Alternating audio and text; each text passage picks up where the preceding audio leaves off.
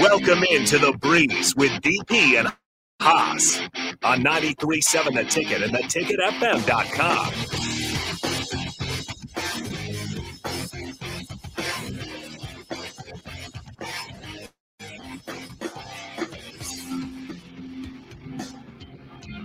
All right, welcome back into Ticket Weekends. I am Harrison Arns pushing the ones and twos. Uh, we got the breeze here, no Haas today, but we do have DP here in studio, and we have Sam Hoiberg. Uh, he's not on stream yet, but he will be joining us shortly.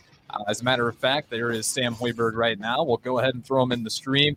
We're going to be talking NBA playoffs. We got NBA playoffs going right now. Obviously, we just had the first game between the uh, Suns and uh, excuse me, Suns and Nuggets.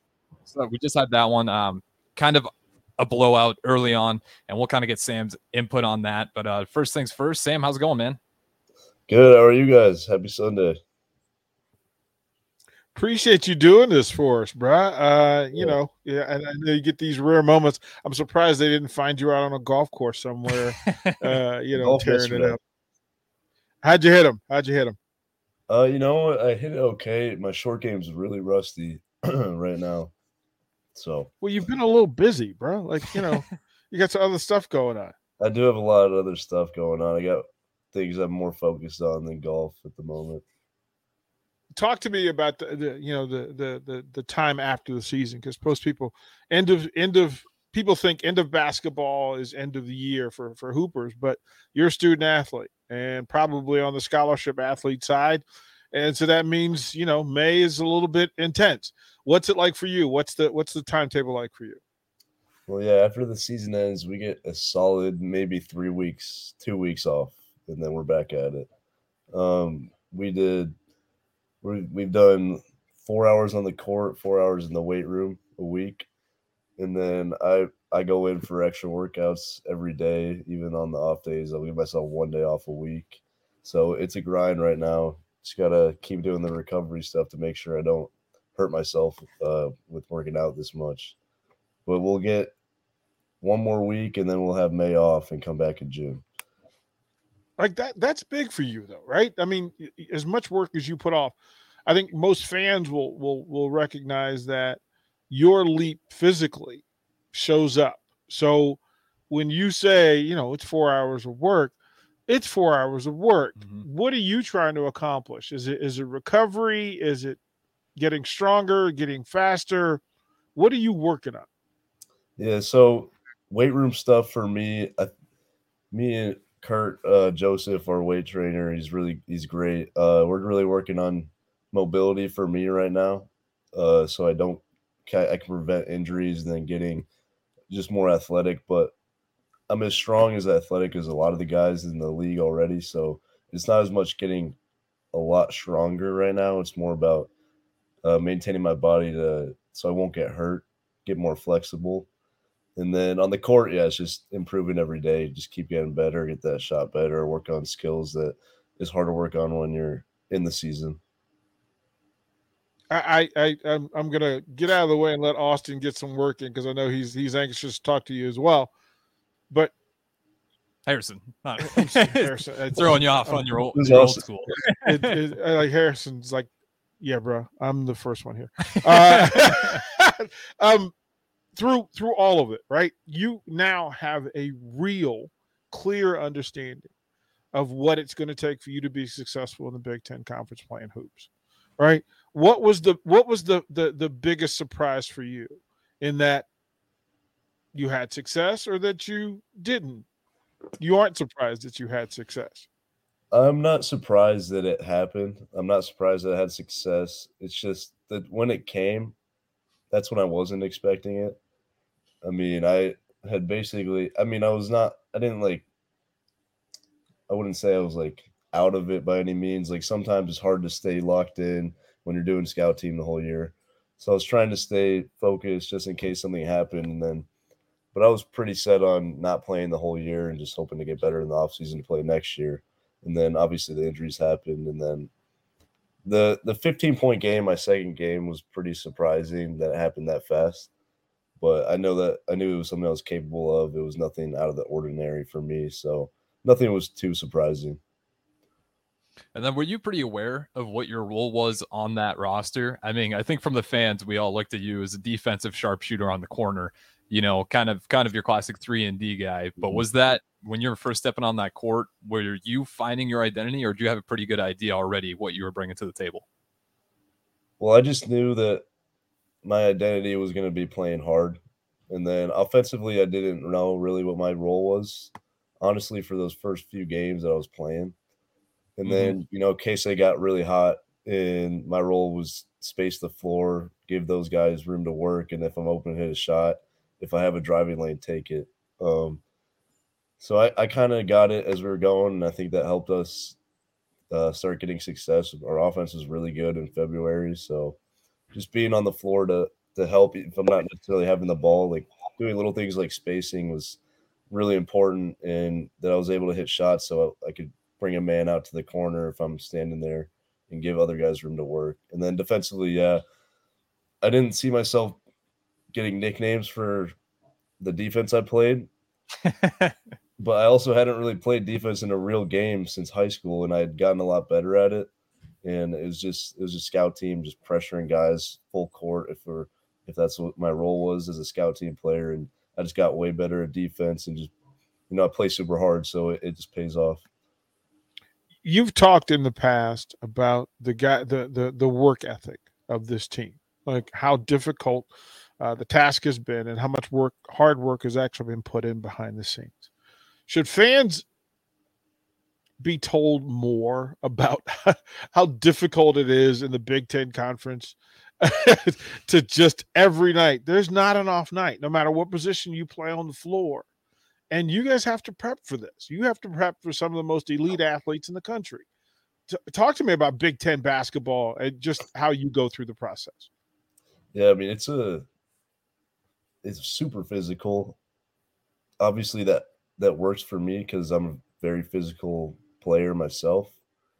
Um, but yeah, there's just so much more than people think. Like the defensive schemes, offensive schemes. There's so many good coaches and so many good plays that you got to remember and we got to be prepared for to to if you see it in the game happening you got to be you got to remember what we did in practice and uh, just remember what the scout team ran against you so there's just so much more that goes into it than say like high school basketball what people probably most people uh, played to there's just a lot more preparation a lot more film watching and the main thing is just that mental jump is you gotta you gotta have a high IQ to have success in this league, and that our team has pretty good IQ, so that helped us a lot.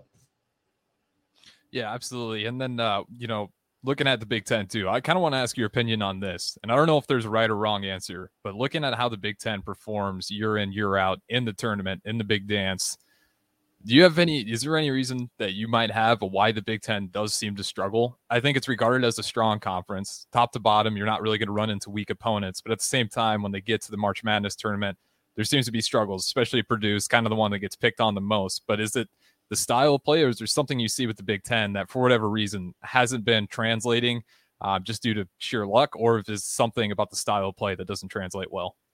Well, there's a few things I think. So one, I don't. Did you guys see that Tom Izzo interview after that happened? He was talking about how Big Ten yeah. beats up on each other the whole year. It's such a physical mm-hmm. league that I think that is part of it. I mean, your body. I haven't played a full season of it yet, so I don't know what it's like to have your body just beat like that for however many months Big Ten play is.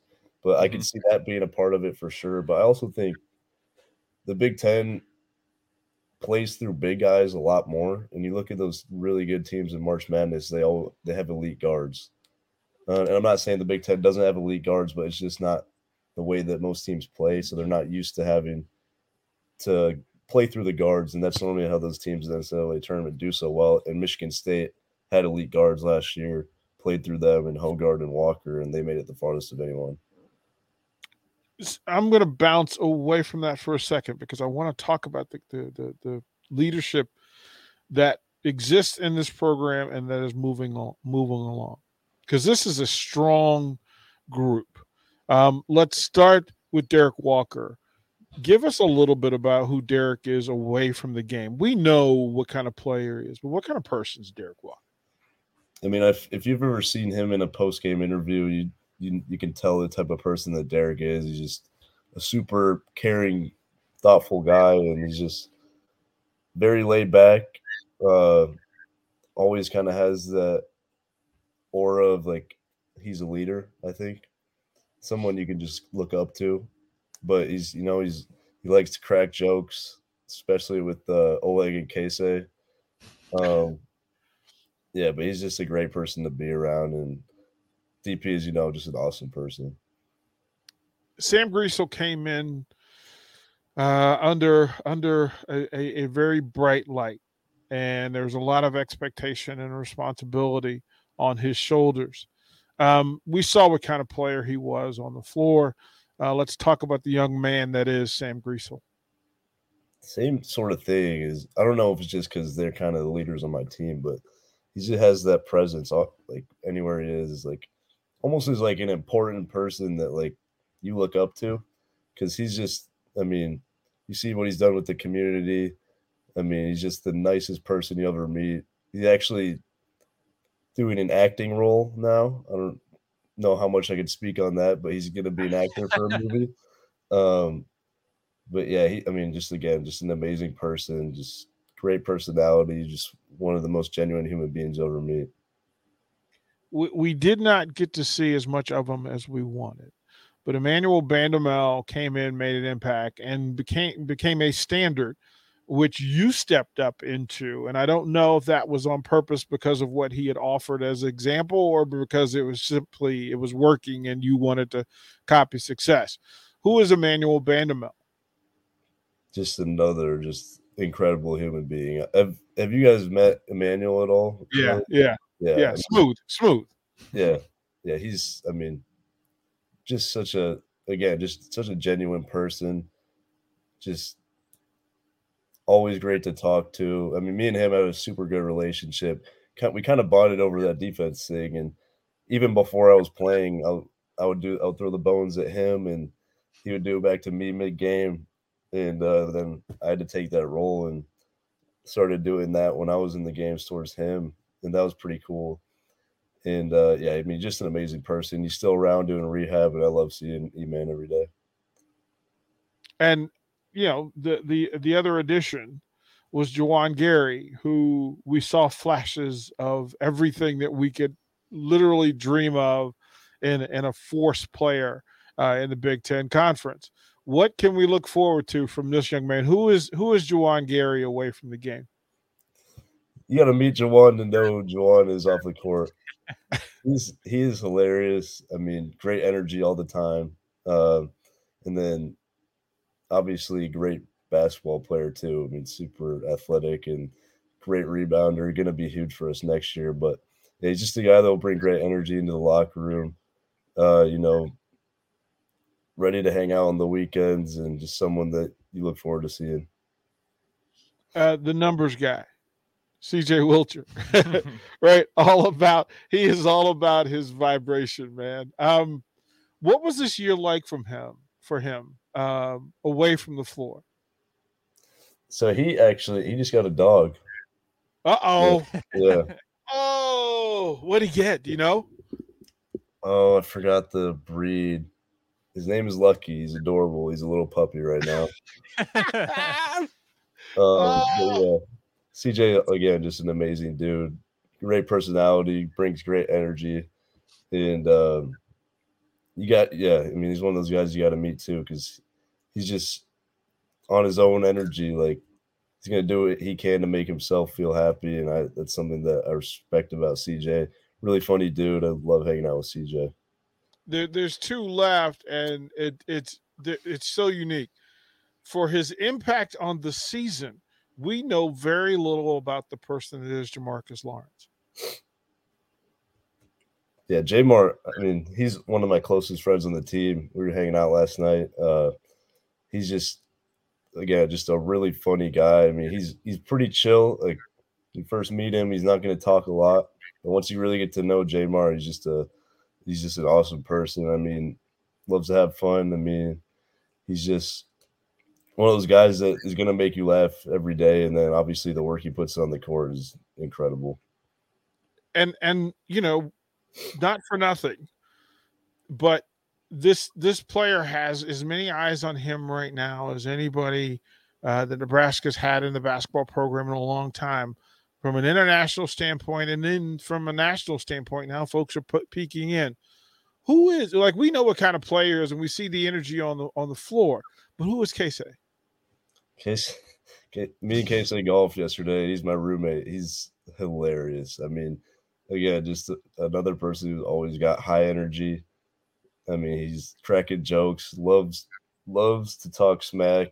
Me and him are going for different teams in the Warriors King series. He's a huge Curry guy, so like giving him crap for that.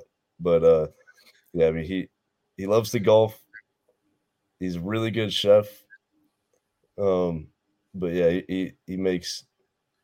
I mean, he just makes me laugh every day, and he's a great person to be around. What's he cooking? Yeah, I was gonna say you can throw it down in the kitchen. Yeah, huh? what's he cooking? Yeah, uh, some Japanese stuff from back home, and it honestly did not look appetizing the first time I was but it tastes really good. well, it, it's funny too because I see that's the next thing. You know that you know just like Chef Curry, uh, Chef Case, Chef Case is a thing. Like it needs to be a thing. like to let him pay tribute to to his dude. Um, we'll talk about kings and warriors uh, and and find out you know who's rooting for who who and why. But this coaching staff has worked exceptionally hard under really difficult circumstances. Right? What's been the biggest difficulty uh, for the coaching staff, especially for the assistant coaches? Because Coach Lenzer is well connected. He's super informed, high IQ, uh, sharp energy guy. Like, did you like anytime I talk to Coach Lenzer, I feel recharged. I feel rebooted. Like, okay, let's go. I'll run Mhm. through the wall for Coach Lenzer. This coaching staff, the assistants put in a ton of work. Who are some? What are some of the traits of this this assistant staff? I mean, just a bunch of people with great energy, and they all really get along. We all really get along with them, and that's just it's great because when you come into practice, you don't want to be like annoyed with a certain coach or something. I think a lot of people have experienced something like that before, but we don't have any of those guys. Uh, I mean, we this spring in our workouts, we're doing this a lot of like finishing stuff based on our actions with cutting and Coach Howard. He would be in there with the like extended hand stick and try to block our shots and be a game against them. And they're celebrating like crazy every time they make us miss. Piss us off a little bit, but yeah, it's just we we battle with them. We have a lot of fun with them. So I mean, they're just great people, and I I love playing for them. Absolutely. With that being said, though, we do got to go to our first break here. Uh, this is the breeze. We have no Haas today, but uh, thank you to Sam Hoiberg for stepping in. We'll be going all the way up until one o'clock.